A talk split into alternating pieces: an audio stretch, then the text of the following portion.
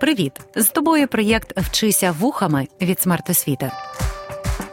Вчитись можна не лише за столом чи партою, можна в потязі, автобусі, під час прогулянки чи лежачи у ліжку. Просто слухай і вчися. Привіт всім, хто мене чує. Мене звати Чорна Ната, і сьогодні я ваша вчителька історії. 40-50 років тому Герберт Уеллс та інші попереджали нас, що людина перебуває в небезпеці, знищуючи себе власною зброєю, звільняючи землю для мурах або деяких інших видів. Кожен, хто бачив безлюдні міста Німеччини, може це принаймні уявити. Однак, якщо дивитися на світ в цілому, то протягом багатьох десятиліть він дрейфує не до анархії, а до відновлення рабства. Можливо, ми прагнемо не до загального самознищення, а до тієї епохи стабільності, як у давні рабовласницькі часи. Теорія Джеймса Бернема широко обговорюється, але до сих пір мало хто зміг вирахувати ідеологічне підґрунтя, тобто світогляду, типу переконань і соціальної структури, які ймовірно переважили б у державі, яка була б водночас нездоланною і перебувала в постійному стані холодної війни зі своїми сусідами. Якби атомна бомба була чимось дешевим і легким у виробництві, як велосипед або будильник, можливо, світ би занурився назад у варварство.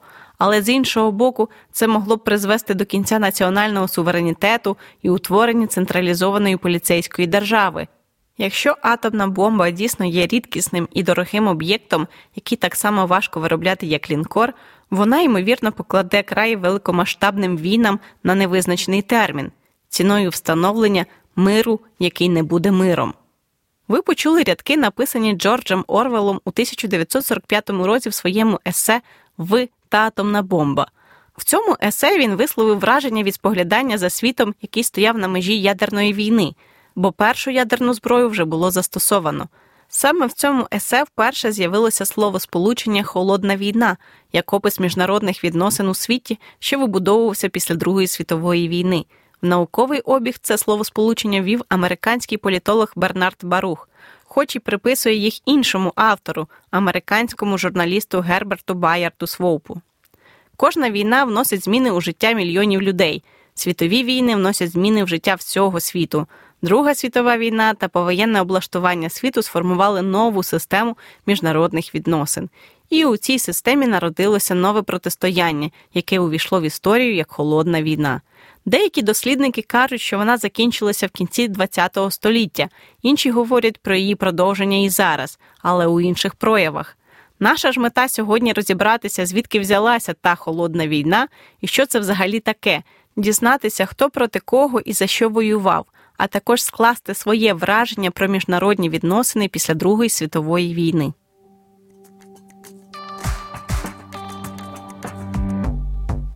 Друга половина ХХ століття в світовій історії характеризується як період напруженості та конфлікту після Другої світової війни між Сполученими Штатами Америки та їх союзниками з одного боку і Радянським Союзом та його сателітами з іншого боку. Цей період війшов в історію під назвою Холодна війна. Важливо розуміти, що не відбувалося прямої війни між основними суперниками. Замість цього конфлікт розгортався через політичні, економічні, військові та ідеологічні змагання а напруження між двома сторонами наростало ще до офіційного завершення Другої світової війни, тобто до повоєнного облаштування світу. І це логічно, бо союзники, а це Радянський Союз, Сполучені Штати Америки та Велика Британія, мали визначити і домовитися про те, як закінчувати війну. На той момент перемога над Німеччиною і Японією та їх союзниками була очевидною. Однак процес вибудови домовленостей не був простим, першу чергу через різницю в ідеології, політиці та економіці між країнами-союзницями. Сполучені Штати Америки та Велика Британія мали демократичні політичні режими зі свободою вибору та різноманітністю політичних партій, а в Радянському Союзі існувала однопартійна система і при цьому з відсутністю виборчих свобод. В економіці США та Великої Британії приватна власність, підприємництво та ринкова економіка були основою економічного розвитку, тоді як у СРСР панувала планова економіка, а держава контролювала засоби виробництва. Якщо у США та Великій Британії громадяни мали індивідуальні свободи, держава забезпечила права людини, то у радянському союзі ці права були обмежені. Єдине, що об'єднувало та спонукало до діалогу ці сторони, це спільний ворог, і всі розуміли, що потрібні одне одному, щоб цього ворога побороти. Тому у лютому 1945 року з 4 по 11 число відбулася конференція у місті Ялта між лідерами трьох великих союзних держав Франкліном Рузвельтом, президентом США, Вінстоном Черчиллем, прем'єр-міністром Великої Британії та Йосипом Сталіним, який очолював Радянський Союз. З цієї конференції, яка увійшла в історію під назвою Кримська або Ялтинська, розпочалося повоєнне облаштування світу та становлення міжнародного порядку. Одним із елементів облаштування світу мала стати Організація Об'єднаних Націй або ООН, новий міжнародний орган, який би запобігав конфліктам, зберігав мир та підтримував співпрацю між країнами для досягнення спільних цілей. Лідери країн-союзниць активно обговорювали, за яким принципом мало формуватися членство у цій організації. Сталін дуже хотів, щоб всі країни Республіки Радянського Союзу стали членами ООН при умові, що ця організація мала працювати за принципом одна країна, один голос. СРСР отримав би значний вплив на організацію. Тому така ідея не сподобалася Франкліну Рузвельту. США зазначили, що ніколи не погодяться на такі умови. А от Вінстон Черчилль на неї відреагував інакше. Він запропонував включити до ООН британські домініони з правом голосу. Однак у ході обговорень таки перейшли до рішення, що від Радянського Союзу до ООН запросять сам Союз, Українську РСР та Білоруську РСР як визнання їхнього внеску у боротьбу з нацизмом. Також на цій конференції вирішувалася доля Німеччини. Лідери країн-союзниць домовилися про поділ Німеччини на чотири зони окупації після закінчення війни, якими керуватимуть США, Велика Британія, Радянський Союз та Франція. З трьома першими все зрозуміло. А звідки тут Франція? Вінстон Черчилль виступав за те, що без Франції неможливо уявити безпеку в Європі. Сталін та Рузвельт виступали проти, але після обговорень Франція отримала свою зону впливу через зменшення зон впливу США та Великобританії. Також вирішили, що Берлін буде розділений на чотири зони окупації, хоча він розташовувався в секторі радянської зони. Разом обговорювали загальні принципи відшкодування Німеччини та розміри репарацій для країн жертв нацистської агресії. Важливим питанням стала участь Радянського Союзу у війні з Японією. Особливе зацікавлення в цьому мав Франклін Рузвельт, адже поки що США самі воювали проти Японії. І для пришвидшення її капітуляції Сталін пообіцяв, що Радянський Союз після закінчення війни з Німеччиною вступить до війни проти Японії протягом трьох місяців, але за однієї умови. Він хотів отримати в складі СРСР східні території, які ще Російська імперія втратила під час російсько-японської війни півстоліття тому. Рузвельт та Черчилль погодилися з цією мовою, адже куди було діватися, війна мала закінчитися. Також розв'язували питання кордонів Польщі, зокрема кордону з Радянським Союзом. Тоді ж домовилися встановити кордон за лінією Керзона, і західноукраїнські землі офіційно опинилися у складі Союзу. По суті, на Кримській конференції, окрім того, що вирішували повоєнне облаштування світу, ще й поділили сферу впливу у Європі. Дехто, не будемо вказувати пальцями на Сталіна, дуже активно цим займався. Радянський Союз наполегливо відстоював свої інтереси в спробі відхопити якомога більше. Війна тривала, йти проти однієї з найвпливовіших сил у цій війні, я про СРСР, союзники не хотіли. В цей час Радянський Союз почав збирати собі у східній Європі держави-сателіти. Так називають держави під значним впливом сильнішої країни. Остання може встановлювати певний рівень контролю над сателітом, наприклад, у політичній, економічній та військовій сферах. От і Радянський Союз, визволяючи Східну Європу від нацистських режимів, поширював вплив на весь регіон, культивував у визволених державах соціалістичну владу. А це дуже не подобалося союзникам. Ще більше їм не сподобалося, що у європейських суспільствах, та й не тільки, зростала популярність комуністичних партій, а все через успіхи Радянського Союзу у цій війні. Такі тенденції насторошували США та Велику Британію, а апетити СРСР не зменшувалися. У травні 1945 року капітулювала Німеччина. У союзників залишився один ворог Японія. Однак основну проблему нацистський режим в Німеччині вже приборкали. Лідери країн-союзниць мали закріпити всі попередні домовленості. Тому 17 липня у містечку Потсдам біля Берліну розпочалася нова конференція. Країни-учасниці ті самі: Радянський Союз представляв Йосип Сталін, США Гаррі Трумен, Велику Британію спочатку Вінстон Черчилль, а потім його змінив наступник на посаді Клемент Етлі. Головною метою Потсдамської конференції було обговорення післявоєнних планів для Європи, розмежування сфер впливу, встановлення майбутнього статусу Німеччини та розв'язання інших питань, пов'язаних з післявоєнною реорганізацією світу. По суті, на цій конференції, яка завершилася з кінцем Другої світової, тобто 2 вересня 1945 року, країни-союзниці закріпили те, що погодили ще у лютому на Кримській конференції, узгодили деталі розділу Німеччини, домовилися про єдину державну економічну та соціальну політику, незалежно від того, хто контролюватиме ту чи іншу зону. Домовилися про загальну суму репарацій, а це 20 мільярдів доларів США. Також узгодили питання ліквідації всіх військових утворень та передання всіх військових злочинців міжнародному військовому трибуналу. Спойлер: одна з країн порушить цю домовленість. Можете вгадати, яка саме. Я впевнена, що не помилитися. Також на конференції вирішувалося питання кордонів Польщі. Для цього навіть запросили польську делегацію. Дискусія була довгою та запеклою, але країнам таки вдалося дійти спільного рішення. Домовилися про західний кордон, який визначався за річкою Одер та її притокою Нейсе, тобто відбувалося переміщення кордону Польщі, через що остання отримала частину німецької Сілезії. Водночас на східному кордоні Польща втратила частину східної Прусії, Калінінградська область відійшла до Радянського Союзу.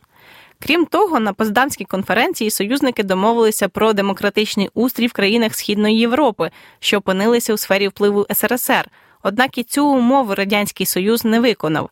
Натомість Союз підтримував створення комуністичних режимів у багатьох країнах Східної Європи, що забезпечило контроль над політичною, економічною та військовою сферами цих країн. Загалом ці дві конференції, Кримська та Потсдамська, стали важливими подіями після Другої світової війни, на яких визначалися основні засади міжнародних відносин після війни.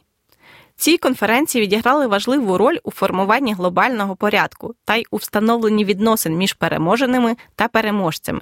Вони продемонстрували, що різні країни та політичні системи здатні порозумітися між собою і одночасно акцентували безліч суперечностей у ході домовленостей. Ніхто не хотів поступатися своїми інтересами та прагнув задовольнити власні політичні потреби. І, хоча домовленостей було досягнуто, але розбіжності залишилися і розвивалися і надалі. 2 вересня 1945 року Японія підписала акт про капітуляцію у Другій світовій війні. Перемога здобута. Настав час реалізовувати ті домовленості, про які так довго дискутували, та вибудовувати нову систему міжнародних відносин. Важливою частиною та гарантом стабільності цих відносин стала Організація Об'єднаних Націй. 51 країна стали засновниками організації у 1945 році. Робота ООН розпочалася 24 жовтня і продовжує свою діяльність по сьогодні. Серед засновників ООН була й Українська РСР. Нагадую, що заснували Організацію Об'єднаних Націй, щоб підтримати міжнародний мир і безпеку, сприяти співробітництву між націями, розвивати соціальні та економічні стандарти, захищати права людини. Про заснування Організації Об'єднаних Націй я детальніше розповідаю в уроці Рівний серед рівних. Україна навчає безпеки ООН. Організація має свою внутрішню структуру та складається із загальної асамблеї, Ради безпеки, секретаріату, економічної та соціальної ради, міжнародного суду та інших спеціалізованих органів. Головна роль у збереженні світового миру та безпеки належить Раді безпеки, яка має приймати рішення щодо міжнародних конфліктів та, власне, розв'язувати їх. І вже за декілька місяців після створення Рада безпеки видала свою резолюцію, яка мала врегулювати міжнародний конфлікт.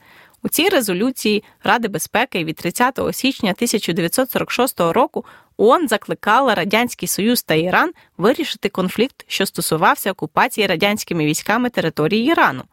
Ще у серпні 1941 року територію Ірану окупували війська Великої Британії та Радянського Союзу в рамках спільної операції. Мета цієї операції полягала у контролі транспортного коридору з Перської затоки до Каспійського моря. Чому це було так важливо? Саме через цей коридор доставлялася допомога за ленд-лізом до СРСР, тому союзники ціною окупації цих територій намагалися всіляко убезпечити цей коридор від нацистської Німеччини.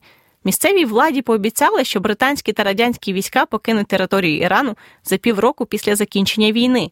Велика Британія виконала домовленості. А от Радянський Союз не збирався позбавлятися впливу на багатий нафтовими ресурсами Іран і не вивів свої війська у вказаний термін. Більше того, в кінці 1945 року СРСР суттєво допоміг у створенні народно-демократичних республік на території Ірану, Азербайджанської та Курдської. По суті, радянська армія забезпечила існування цих республік, заважаючи іранській владі встановити контроль над своїми територіями. В цьому конфлікті ООН довелося заохочувати СРСР до діалогу з Іраном та сприяти виведенню радянських військ. Під тиском спільноти та іранських військ війська СРСР таки покинули територію Ірану. І після цього республіки, які залишилися без підтримки, перестали існувати. Іранські війська зробили свою справу. Ця ситуація ще раз продемонструвала всьому світу, що Радянський Союз не сильно звертає увагу на домовленості, які підписує, коли має власні інтереси, і не завжди виконує підписані домовленості, що лише ускладнює міжнародні відносини. Таку ж думку намагався довести владі США повірений у справах штатів в СРСР Джордж Кеннон. 22 лютого 1946 року Джордж Кеннон надіслав державному секретарю США телеграму номер 511, яка увійшла в історію під назвою Довга телеграма Кеннона. Вона справді була довгою 8 тисяч слів.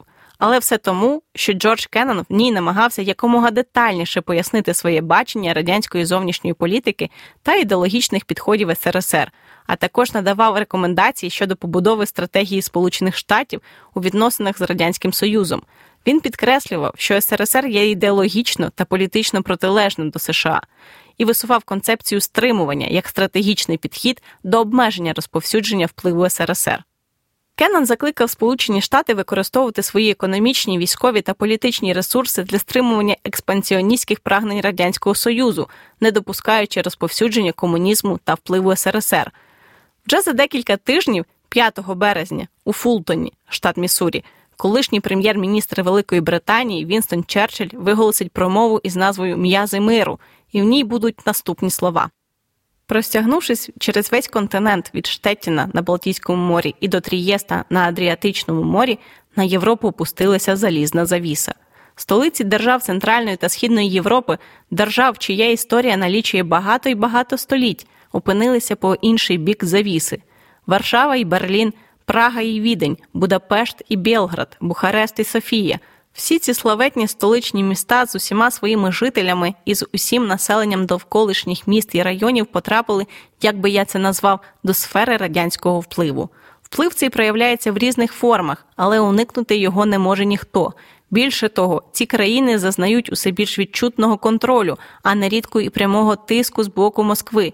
Лише Афінам, столиці стародавньої та вічно прекрасної Греції, було надано можливість вирішувати своє майбутнє на вільних і рівних виборах, проведених під наглядом Великої Британії, Сполучених Штатів і Франції.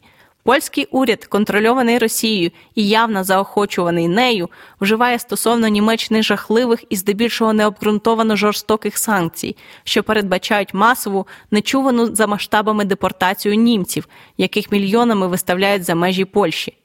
Комуністичні партії східноєвропейських країн, які ніколи не відзначалися численністю, здобули у житті своїх країн непомірно величезну роль, явно непропорційну кількості членів партії, а тепер прагнуть отримати і цілком безконтрольну владу.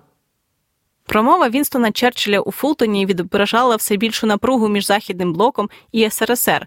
Черчилль використав термін залізна завіса, щоб описати політичний та ідеологічний водорозділ між західними демократіями та східноєвропейськими країнами, що опинилися під впливом радянського союзу. Він попереджав про небезпеку розповсюдження комунізму і втрати свободу в цих країнах. Йосип Сталін відреагував на цю промову наступними словами. Я розцінюю її як небезпечний акт, розрахований на те, щоб посіяти насіння розбрату між союзними державами і ускладнити їх співробітництво. Свою роль у цьому розбраті СРСР не визнавав. Через рік після промови Вінстона Черчилля у Фултоні, 17 березня 1947 року, президент Сполучених Штатів Америки Гаррі Трумен на спільному засіданні Конгресу США у Вашингтоні виголосив промову, яку дуже часто називають точкою відліку холодної війни. Ця промова увійде в історію під назвою Доктрина Трумена. Що ж у ній такого важливого? У своєму виступі Гаррі Трумен підкреслював необхідність підтримувати країни, що стикалися із загрозою комунізму, та надавати їм допомогу для збереження демократії та подолання внутрішніх проблем. Він бачав основну загрозу у поширенні комунізму, тому закликав вживати заходів для стримування його поширення та впливу радянського союзу на країни Європи. Доктрина Трумена передбачала економічну та фінансову допомогу країнам, які зазнали труднощів внаслідок війни та через намагання поширити в них комунізм. Ця допомога мала забезпечити стабільність та підтримку їхньої економіки і, відповідно, політичних інституцій. Такою допомогою став план Маршала. Цей самий план у червні 1947 року запропонував держсекретар США Джордж Маршал. Цей план передбачав надання фінансової та економічної допомоги країнам Європи, які зазнали руйнувань та економічних труднощів внаслідок Другої світової війни. Крім фінансової підтримки, план Маршала надавав технічну допомогу та сприяв обміну технологічними знаннями між США та країнами Європи. Головний акцент робився на відновленні промисловості, транспорту, енергетики та іншої інфраструктури, яка була покалічена під час війни. Але крім економічного впливу, план Маршала передбачав і політичний, адже допомагав зміцнити зв'язки між Сполученими Штатами та країнами Європи і тим самим перешкодити поширенню комунізму Європою. Цей план запропонували і країнам Центрально-Східної Європи, а також Радянському Союзу. Останній відмовився, хоча потребував його, а під тиском СРСР від плану відмовилися й інші країни. Доктрина Трумена по суті визначила політику США та їх відносини з радянським союзом, який не збирався поступатися своїми інтересами, що росли шаленими темпами. Саме політика стримування стане основним принципом США у холодній війні з СРСР. Початок холодної війни визначився поступовим наростанням напруженості, ідеологічним протистоянням, конкуренцією у розподілі сфер впливу та стримуванням один одного, але без відкритого військового конфлікту між США та Радянським Союзом. Холодна війна визначила світовий порядок після Другої світової війни. Вона створила біполярну систему, де США та Радянський Союз стали двома головними світовими супердержавами, що конкурували за вплив та сфери інтересів. Ця конкуренція розгорнеться через гонитву озброєння, виникнення воєнно-політичного блоку НАТО та підписання Варшавського договору про співпрацю між країнами-сателітами та Радянським Союзом. Але про це детальніше в наступних уроках. Дякую, що слухали. Проєкт Вчися вухами творить громадська організація Смарт Освіта за підтримки Educo Foundation.